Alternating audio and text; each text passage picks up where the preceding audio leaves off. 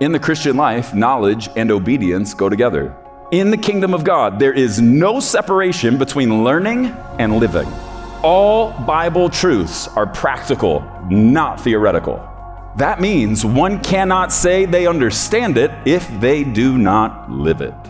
Any knowledge of God which does not connect to living for God is knowledge which is not useful for God. Jesus helps us understand salvation is open to all who will place their trust in him. But being a disciple is for believers who are willing to pay the price in order to follow him. If my love for him is producing an easy path to follow him, I must start questioning my love for him. We're in uh, our series on the seven mandates where we are now in week five. So let's quickly go through the first four mandates that we've talked about. Mandate number one it must be a presence driven church. Mandate number two it must be historically generous. Church. Mandate number three we must be a caring church. Mandate number four we must be a feeding church, which leads into mandate number five we must be a developing church. We're going to talk about making disciples. And at the end of this message, I am going to ask you probably the most difficult question I've ever asked you in 11 and a half years. And it might be the most difficult question I ever ask you at the end of this message. Okay? No hype, not, not trying to build it up. I'm letting you know there may be a little bit of conviction in this message as we travel our way through uh, scripture with a bunch of scriptures. But I have a question to kind of kick off this message. How many of us are disciples of Jesus? Okay, wonderful. I'm preaching to the right crowd. Uh, if you didn't raise your hand, no worries, uh, no judgment, but it helps to know who I am speaking with. Uh, Matthew, uh, in Luke chapter 6, I'm reading one verse. I don't know that I've ever directed your attention to one verse and told you to turn there. Uh, but this verse is so important that I'm drawing your attention to it and not some of the passages that are lengthier. Uh, because if there is another passage, you can put a marker in Matthew 28. Uh, but since it's close, you don't even have to put a marker there. Here's what Jesus says in Luke chapter 6, verse 46. He says, How come you keep calling me Lord if you don't do what I say? That's a loaded question. Jesus, like, stopping people in their tracks. Uh, question. I just wonder if he was like this. How come you keep calling me Lord, but you don't do anything I say? I think Jesus is pointing out a problem with humanity. We talk a big game, but we don't always back it up. And what you're going to see in this message is disciples are not talkers. I wonder if it would not be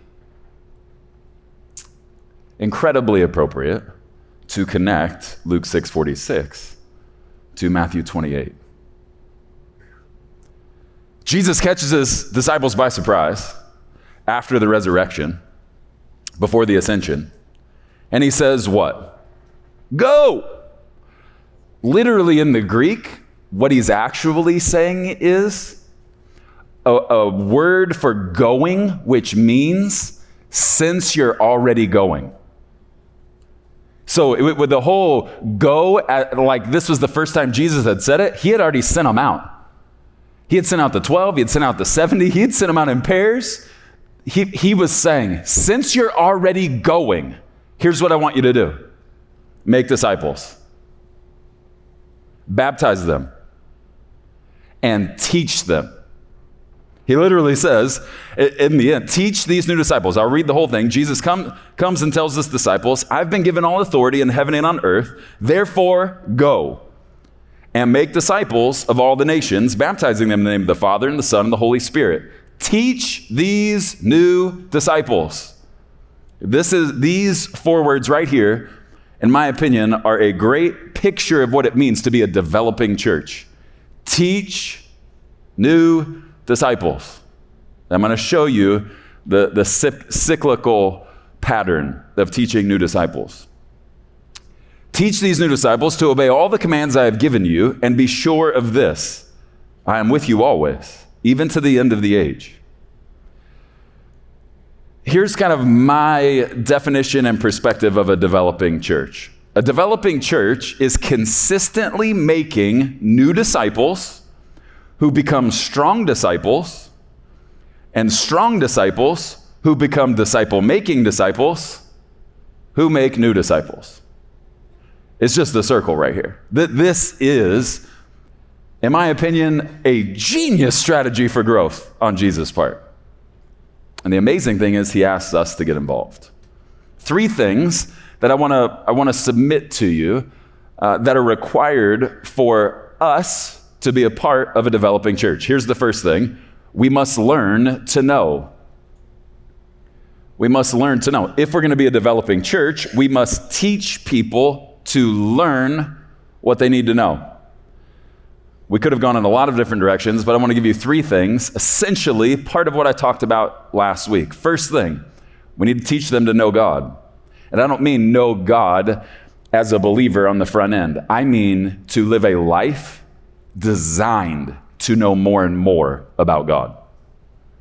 2 Peter 3:18 says, "But grow in the grace and the knowledge of our Lord and Savior Jesus Christ." To him be the glory both now and forever. Amen. Preston, I want you to grow in the grace and in the knowledge of Jesus, who came to do what? Show us what the Father is like. The way to know the Father is to look at how the Son rolled. Grow in your knowledge of God. Here's the way I've said it for years the lovers of God must be the best studiers of God. When I proposed to Holly, when I was down on one knee, I had totally caught her by surprise. Ladies, this was the most cruel trick any about to be fiance has probably ever played on any uh, unsuspecting young lady. Uh, I swept in, flying in. She didn't know I was coming. She had just come from practice. She had showered. I had told her to go to some friends of ours to their home. She shows up in one of my extra large sweatshirts with sopping wet hair. She didn't even dry her hair. Like, you know how people be like, they, they go to Paris and they, they're like almost wearing wedding attire so that they could take a great Instagram photo, you know, in front of the, like, this was not that moment. While I was down on one knee, I quoted Ruth chapter one, but then I said, I want you to know, by the time I die, I will know more about you than any human who's ever walked the face of this earth, including your parents. And I still say it to her from time to time. Because this is what lovers do. See, we, we have this idea that lovers make love. That's hilarious. People pay for love who don't actually love one another. Real love, to me, is in part defined by how you study the one you love. You don't know near what I know about my wife. Why? Because I love her more than you do. You're not bad. I, I just have a love for her that has caused me to study her. And I know more about her than any human being alive, including her father. He knows some things I don't know, but I know more. Why? Because lovers should be the best studiers. If we're going to be a developing church, we have to raise up people who are chasing after not the knowledge of God so that they can know something, but the knowledge of God so they can come even closer to Him. The more I learn about God, the closer I feel to Him.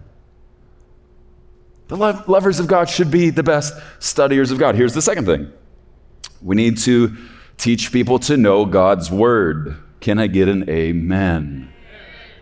One of the reasons why it is impossible to know God apart from God's Word. Don't tell me you know God if you don't know God's word.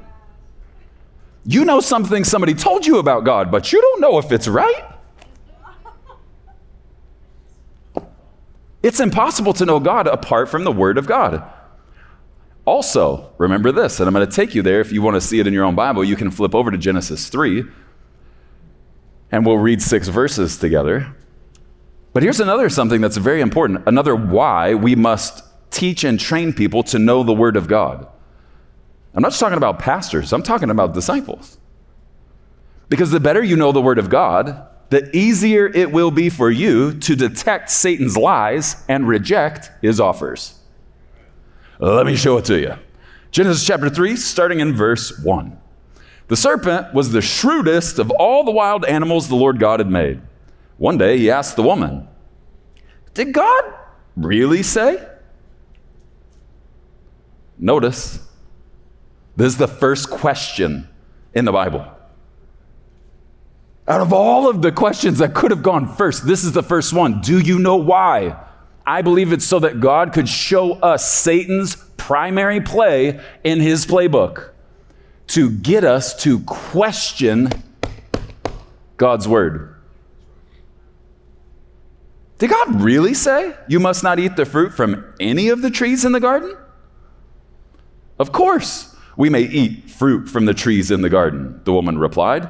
It's only the fruit from the tree in the middle of the garden that we are not allowed to eat. God said, You must not eat it or even touch it. If you do, you will die. Okay, let me hit the pause button before we go to the next verse. Do, do you already see she's omitted something from God's word and she's added something to it?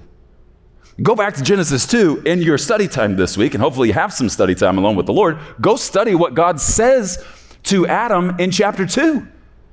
He says, You can freely eat of all the trees in the garden. She took out freely, she took out all. He said, Freely, you can eat from all of the trees except. She omitted the freely. So she's making it sound like, well, no, we, yeah, we can't, but no, we can't. Freely. God, God said freely. You can eat it all, except this. She omits some things, then she adds, and God said you can't touch it. Seems small. God didn't say that. God did not say don't touch it. He said don't eat from that tree. Okay, so she's taken some stuff away and she's added some stuff to it. This is evidence of someone who doesn't fully know, let alone trust in God's words. You won't die, the serpent replied to the woman. God knows that your eyes will be opened as soon as you eat it, and you will be like God, knowing both good and evil. Watch this. The woman was convinced. That's how little it took to convince her of something God didn't say. And here's the why because she didn't know it well enough. If she did, she'd have quoted it verbatim. She took some stuff away, she added some stuff to it. Evidence she did not know what God had said. She'd heard it, she didn't know it. I'm not talking about know it, I'm talking about know it. She saw the tree was beautiful and its fruit looked delicious, and she wanted the wisdom it would give her. Look, now in her mind, she's making excuses why she should eat the fruit. She took some of the fruit and ate it, and she gave some of it to her husband who was with her, and he ate it too. The fall of man started with man's disconnection from the Word of God. God had already said. And here's what Genesis 3 shows us a child of God disconnected from the Word of God is an easy target for the enemies of God. This is why I try to be telling you get in the book.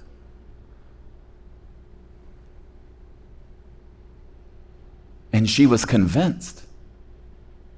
Somebody who was in the presence of God, he was walking among the cool breeze of the garden. She was literally hearing his words and she was easy to convince? Look how easy it is to convince now. We got people saying all kinds of things. making stuff up.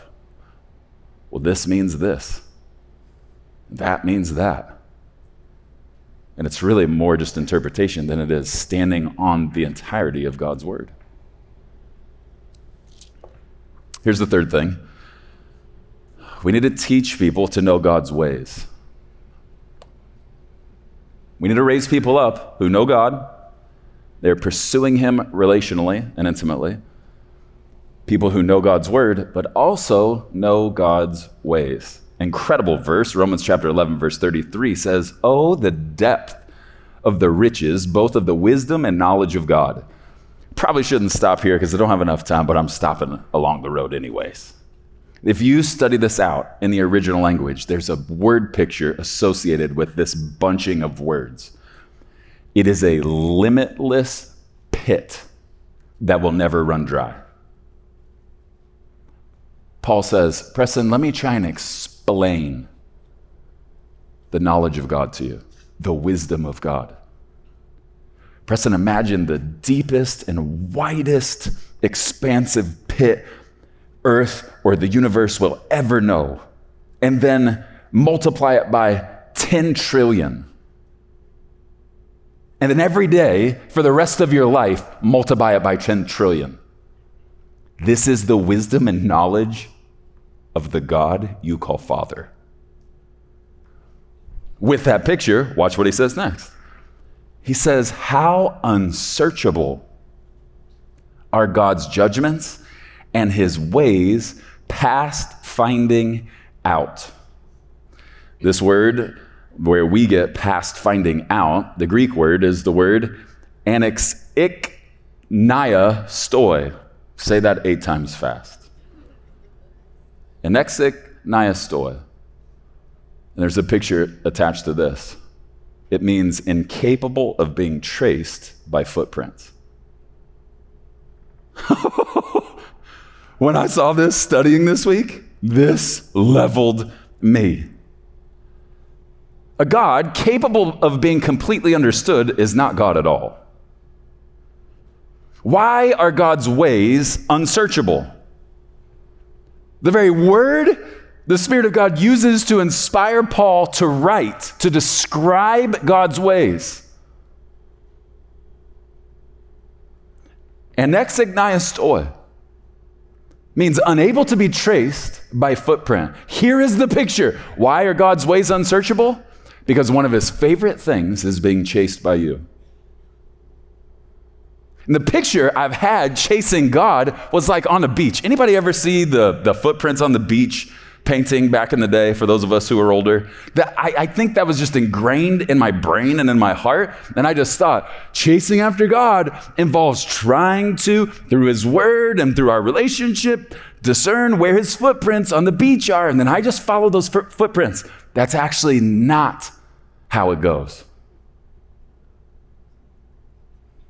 If I can't trace Him by His footprints, and yet he says, If you will come after me, I will be found by you. How do I find him? It's his voice. Come here, Preston. Come here, Preston. I want to show you something about me I've never shown you before. Come here, Preston. Come here, Preston. I want to tell you something about me I've never told you before. Now go back to that limitless pit where every day for the rest of eternity you multiply by 1 trillion, 10 trillion, 100 trillion. Here's what God says Preston, I so badly love being chased by you and being found by you that I am the one who is unsearchable in all my ways. I don't ever want you to stop chasing me. And so we will walk together for eternity, but you will never come to the end of me. That is the, one of the greatest promises you can give a lover of God. Think about it. We turn our brains off once we think we've figured it out. I say it all the time. Hashtag Hallmark movies. I love, my heart is turned on when I watch them because my wife's heart is turned on. I was going to make a joke there, but don't. Stick to the plan, Preston. but I turn my brain off when I watch Hallmark movies. Why? Because I know how it's going to end. Try and wrap your mind around going into the presence of God all by yourself, multiple times a day, not just for the rest of your life, but for the rest of eternity. And God making a promise. I want you to know for the rest of eternity, I'm going to show you things about me I've never shown you before, and we're never going to run out of things for me to show you. Why, why, why, why do we walk into God's presence alone in the secret place acting like it's some obligation? It is the opportunity of a lifetime. He told me I can go in anytime I want and He will show me a side of Himself He's never shown me before. And we can do it over and over and over and over and over and over forever. We can't just raise up people who know God's word. We have to raise people up who, the more they know God's word, the nearer they draw to the God of the word. Here's the second point if we're going to be a, a, developing church, we can't just teach people to know, we have to teach them to live. Can't teach them just to know it, we got to teach them to live it. Probably one of the most difficult one liners in this message. If following Jesus is an easy thing for you, you aren't following Jesus. Can I get an amen? You may love him, but there's no way you're following him. If it's easy, there's no, I'm not saying you don't love him. I'm saying you don't follow him. And I'm going to show you there's a difference. Jesus, I love you. Uh, yeah, Preston, how much do you love me? He asked that to Peter, Do you love me? Peter's like, Yeah, I love you. Jesus said, Then do this for me. Colossians chapter 1, verses 9 and 10 say, For this reason, we also, since the day we heard it, do not cease to pray for you and to ask that you may be filled with the knowledge of his will in all wisdom and spiritual understanding. Watch this next part. Here's the why that you may walk. We want you to be filled with the knowledge of God, that you may walk worthy of the Lord fully pleasing Him, being fruitful in every good work, and increasing in the knowledge of God. The word filled here is a key word in the entire book of Colossians. One of the reasons why, because in this day, the Gnostics were a group of people who were kind of peddling this higher level of learning thing. They, they were saying that they had superior knowledge. All right? And it was like their hook. If, if, it was in the Instagram age, they, they would be creating these reels. We know something no one else on the earth knows. That was kind of the Gnostics vibe. We have this superior level of knowledge. So this, this is the audience that is a part of who's being who's reading and hearing these words in this letter. That you may walk worthy of the Lord not just know something, but what you know changes the way you walk.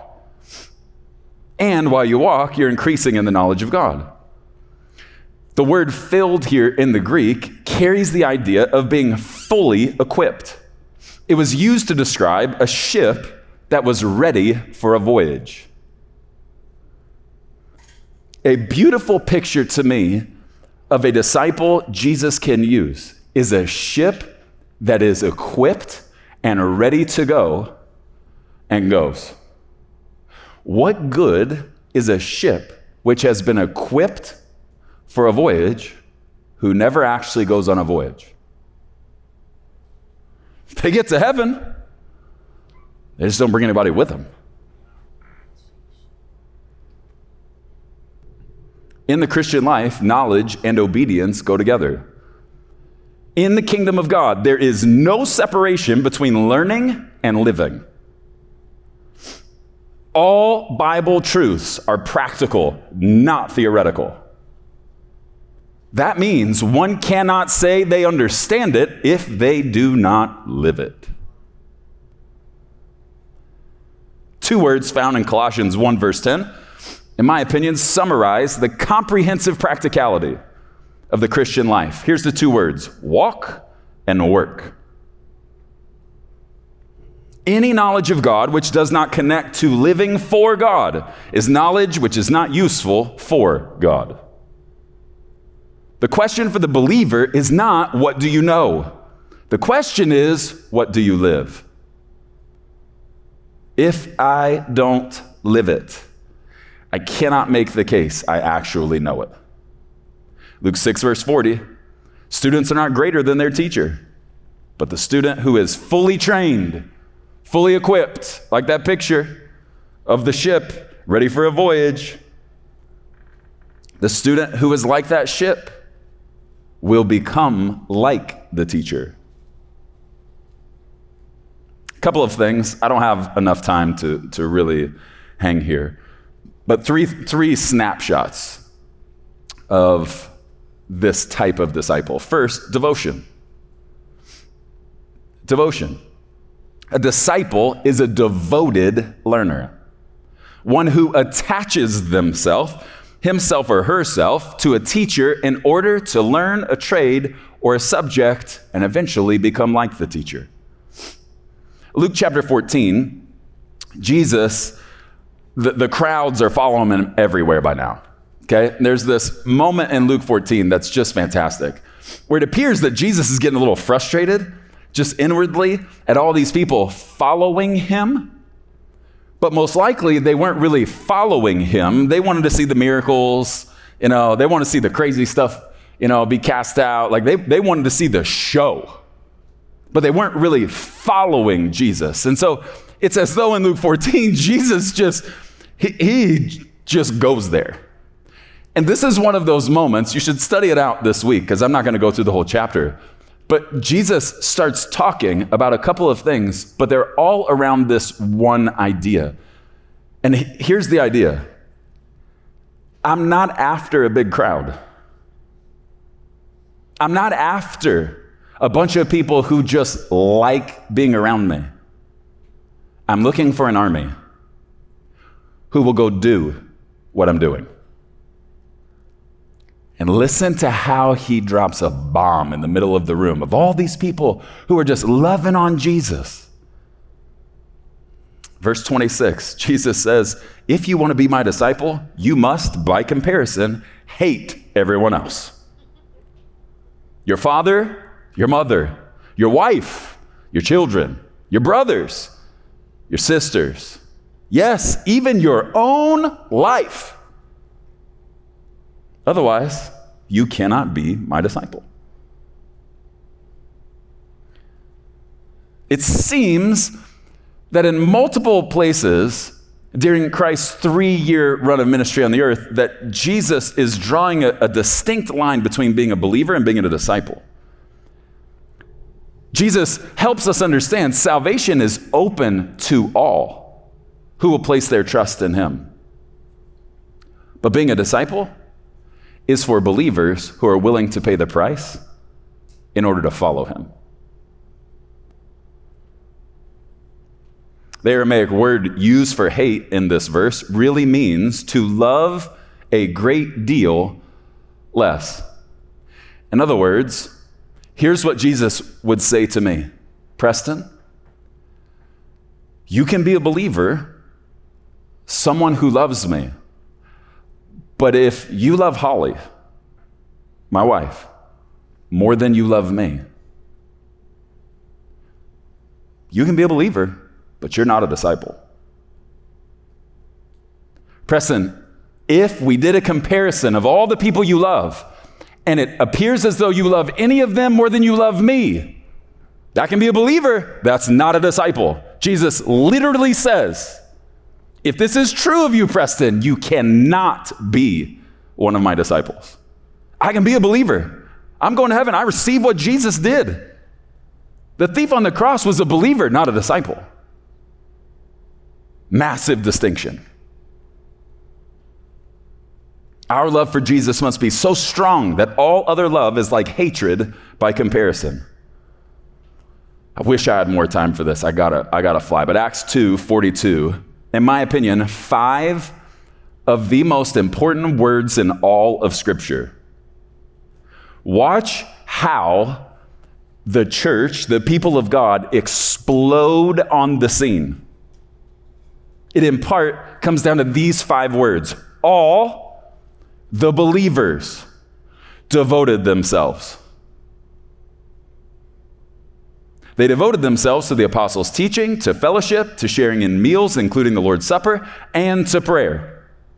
They weren't just believers, they were, devoted disciples. It goes on to help us understand they didn't see anything they owned as their own. Oswald Chambers says it like this There's always an if in connection with discipleship. And it implies that we need not be disciples unless we like. There is never any compulsion. Jesus does not coerce us. There is only one way of being a disciple, and that is being devoted to Jesus.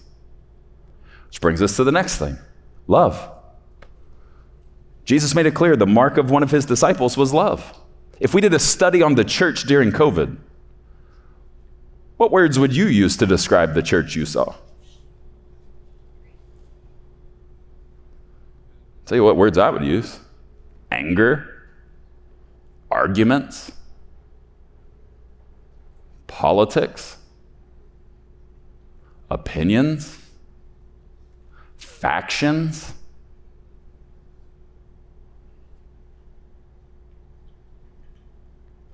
How many adjectives would we use before we got to anything resembling love? She was loving. And yet, time and time again, Jesus would say things like this John 13, verses 34 and 35. So now I'm giving you a new commandment. That's strong language. Preston, this is not a suggestion. For my disciples, this is a mandate love each other. Just as I have loved you, you should love each other. Your love for one another will prove to the world that you are my disciples. This is going to be hard to hear, but it's for all of us. What we saw a lot of during COVID is the church is filled with a lot of believers, not a lot of disciples.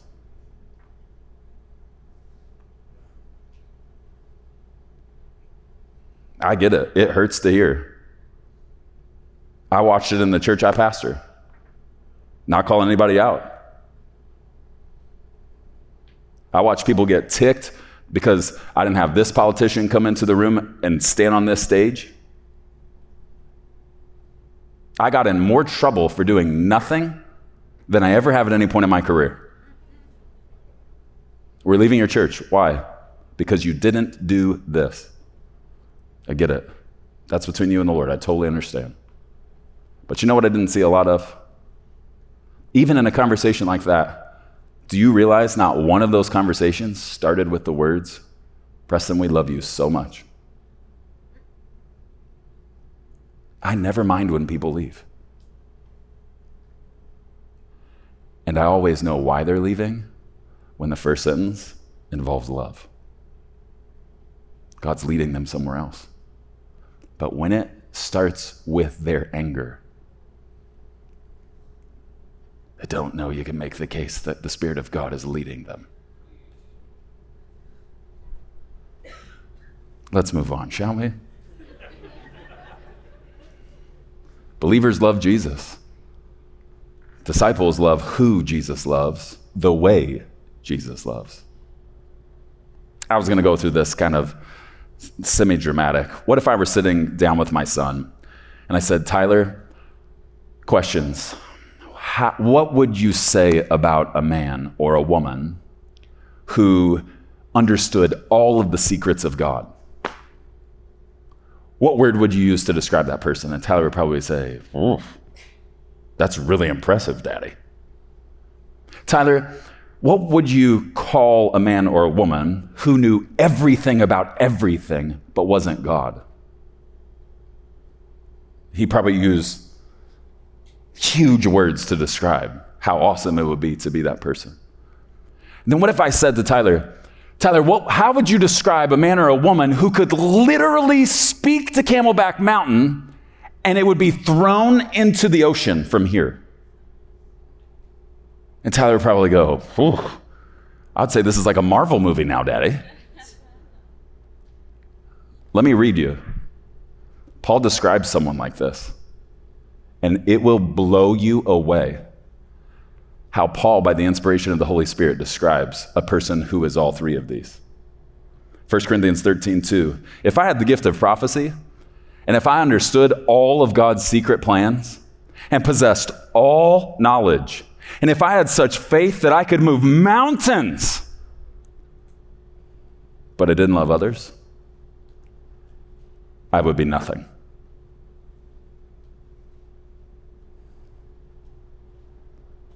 This is why Jesus said, Preston Love is the kicker.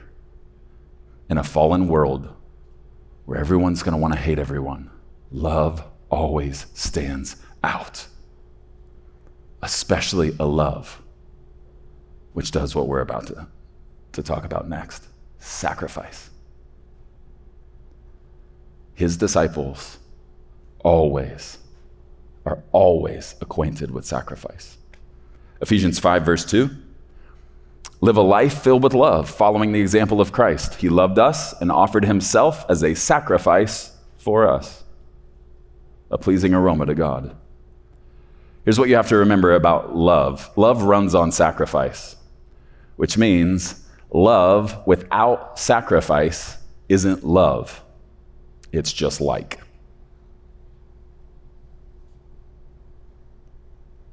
Some of you are like, Preston, we don't like when you're tired. Please. I just was reading the Bible.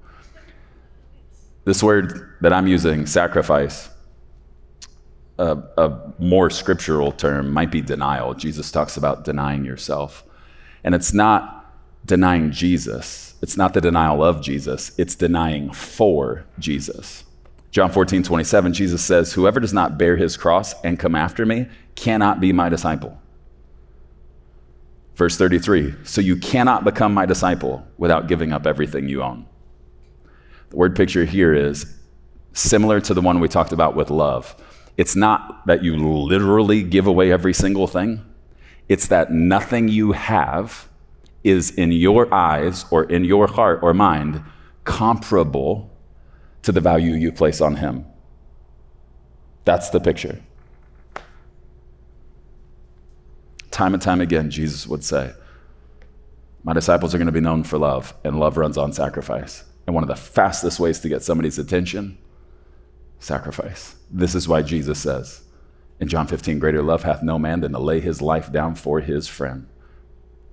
Preston's paraphrase Preston, I'm going to get the attention of the whole earth, like a streaker running onto the field at a Super Bowl game. I'm going to get the attention of the whole earth, and here's how I'm going to show them my love. I'm going to do what no one else will. I'm going to die for. This is why I'm saying not just to you, I'm saying it to me. If my love for Him is producing an easy path to follow Him, I must start questioning my love for Him. Not His love for me, my love for Him. Ephesians 5, in the same way Christ laid His life down for others, Preston, this is what I expect out of you. Lay your life down for them as well. It brings us to point number three, and this will be fast. We must learn to teach. So we must raise up people who know, but we can't just dwell in the land of knowing. We need to raise up people who live what they know. But then we need to raise up everybody to teach. I'm not just talking about the office of teacher, I'm talking about the act of teaching. Believers believe, disciples disciple. Jesus came, this is Matthew 28 again. I'm going to read it to you again. Jesus came and told his disciples, Go and make disciples. Teach these new disciples. Here's the problem most people in the church, most believers in Jesus, think you have to have a PhD to publicly talk about Jesus. And if I were your enemy, if I was the enemy of the church, that's what I would do too. It would bridle her. In most cases, she'd become mute. Want to know why John is my favorite disciple? Because there's a moment where some people around him who were not on his side realized he was a man with very little education. And here's what they said He was not a man who was trained at the highest level educationally, but he was a man who was with Jesus.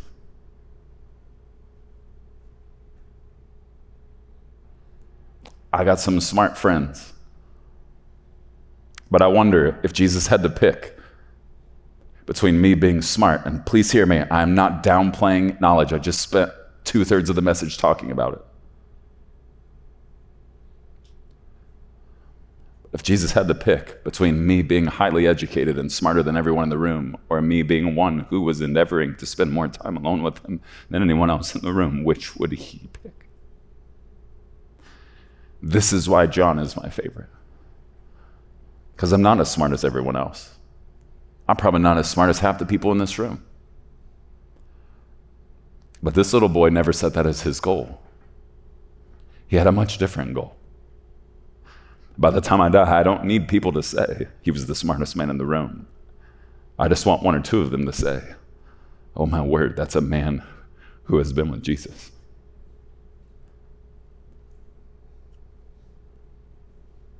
Please hear me. You don't need to have a doctorate to teach.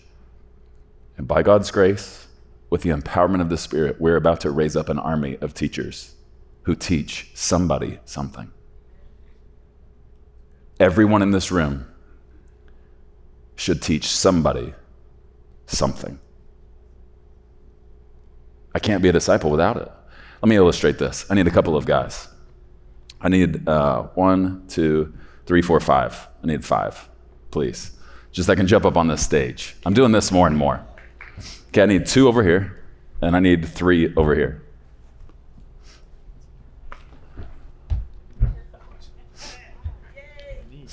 Okay, two over here and three over here. It's great. Okay, everybody on this side. Okay, this this is Jesus. All right. This is you. All right. Jesus you, someone else. Over here, Jesus, you, no one else.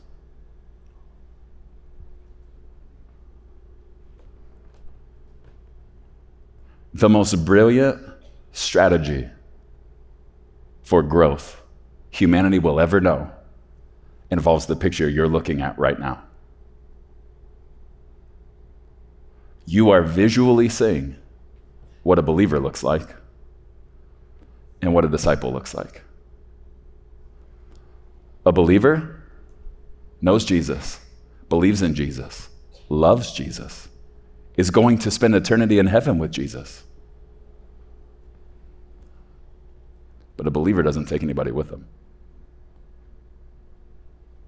The most brilliant growth strategy in the history of humanity is this right here Jesus gives you something, teaches you something about himself. Could be through a teacher, could be through a long time in his word, could be through a holy moment. Jesus gives you something, and you, in turn, give that something to somebody else. Now I need another man. Give me another one. Or a woman if you want to jump up here. I'm not, I'm not, either way.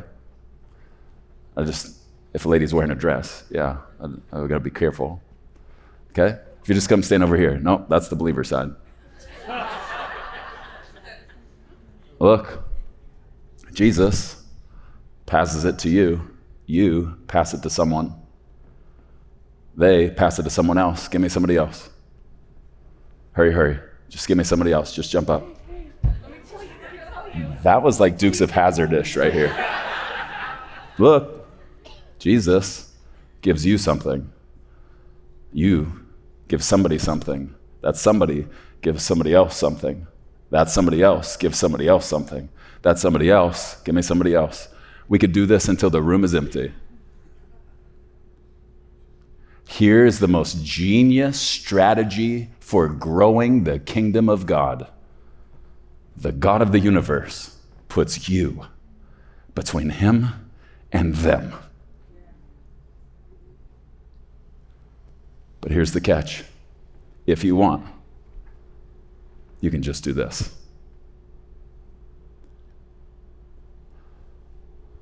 Believers don't make disciples because they're not disciples. Disciples make disciples. Here's the hardest question I've ever asked our church. And I've actually already asked you the question. And almost all of you raised your hand. Here's another way to say the question Are you this? Or are you that? Will you bow your heads and close your eyes?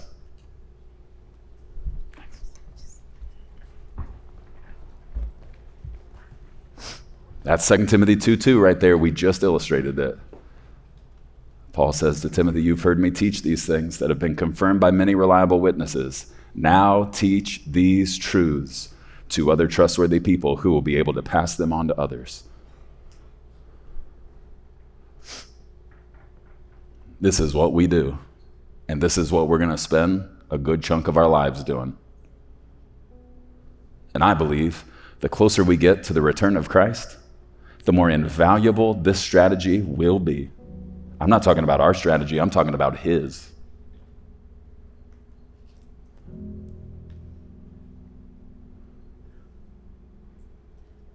He doesn't want you just to be a believer.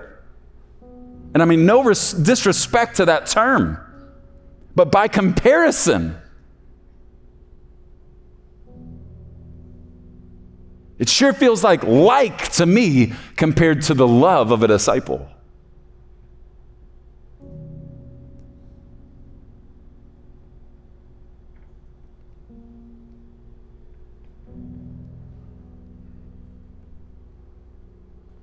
I'm not here to make you feel terrible. The Holy Spirit is here to possibly bring conviction. You don't need to beat yourself up. If you, for the first time, realize, I, I've just been a believer my entire time following Christ. Okay, make a change. It's part of why you're going to see us doing what we're doing. And I've already begun. Disciples make disciples. And it's impossible for new believers and new disciples not to come into the fold when God is in the midst of a people like that.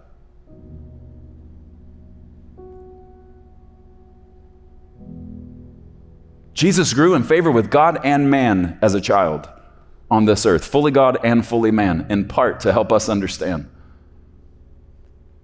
Preston, I want you to know where I'm present. A people growing in favor with God and man. Preston, can I trust new believers to this church? And can I trust that those new believers will become new disciples, and those new disciples will become strong disciples, and those strong disciples will become disciple making disciples? Preston, can I trust this church?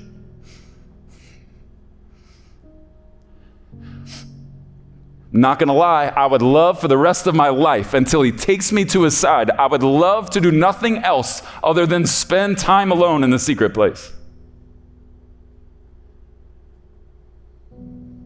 But my addiction for him, and every time I go in to be with him, he ends up talking about somebody else.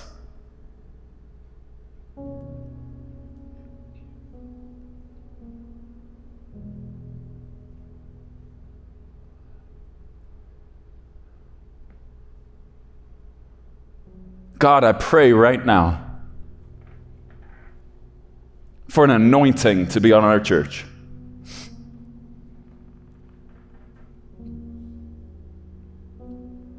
God, would you anoint us to be men and women who live as disciples, who can't sleep at night unless they're making disciples. God, this may be the most foolish prayer I've ever prayed out loud in front of them.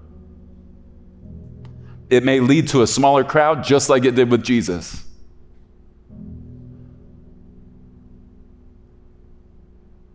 But in an upside down kingdom, even if the crowd gets smaller, God, you know the army gets stronger and bigger. Spirit of the living God, please, please, please, would you teach us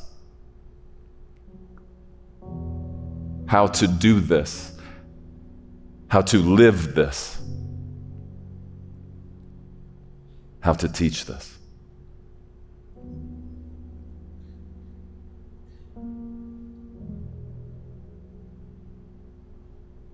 Father, forgive us forgive me for ever getting too comfortable in the secret place that I don't come out and try and drag someone else in with me.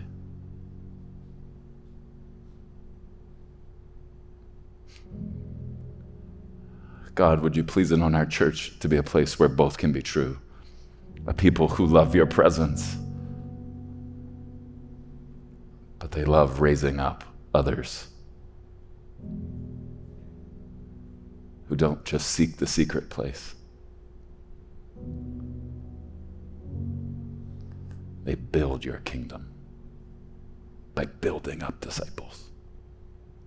In Jesus' name, amen.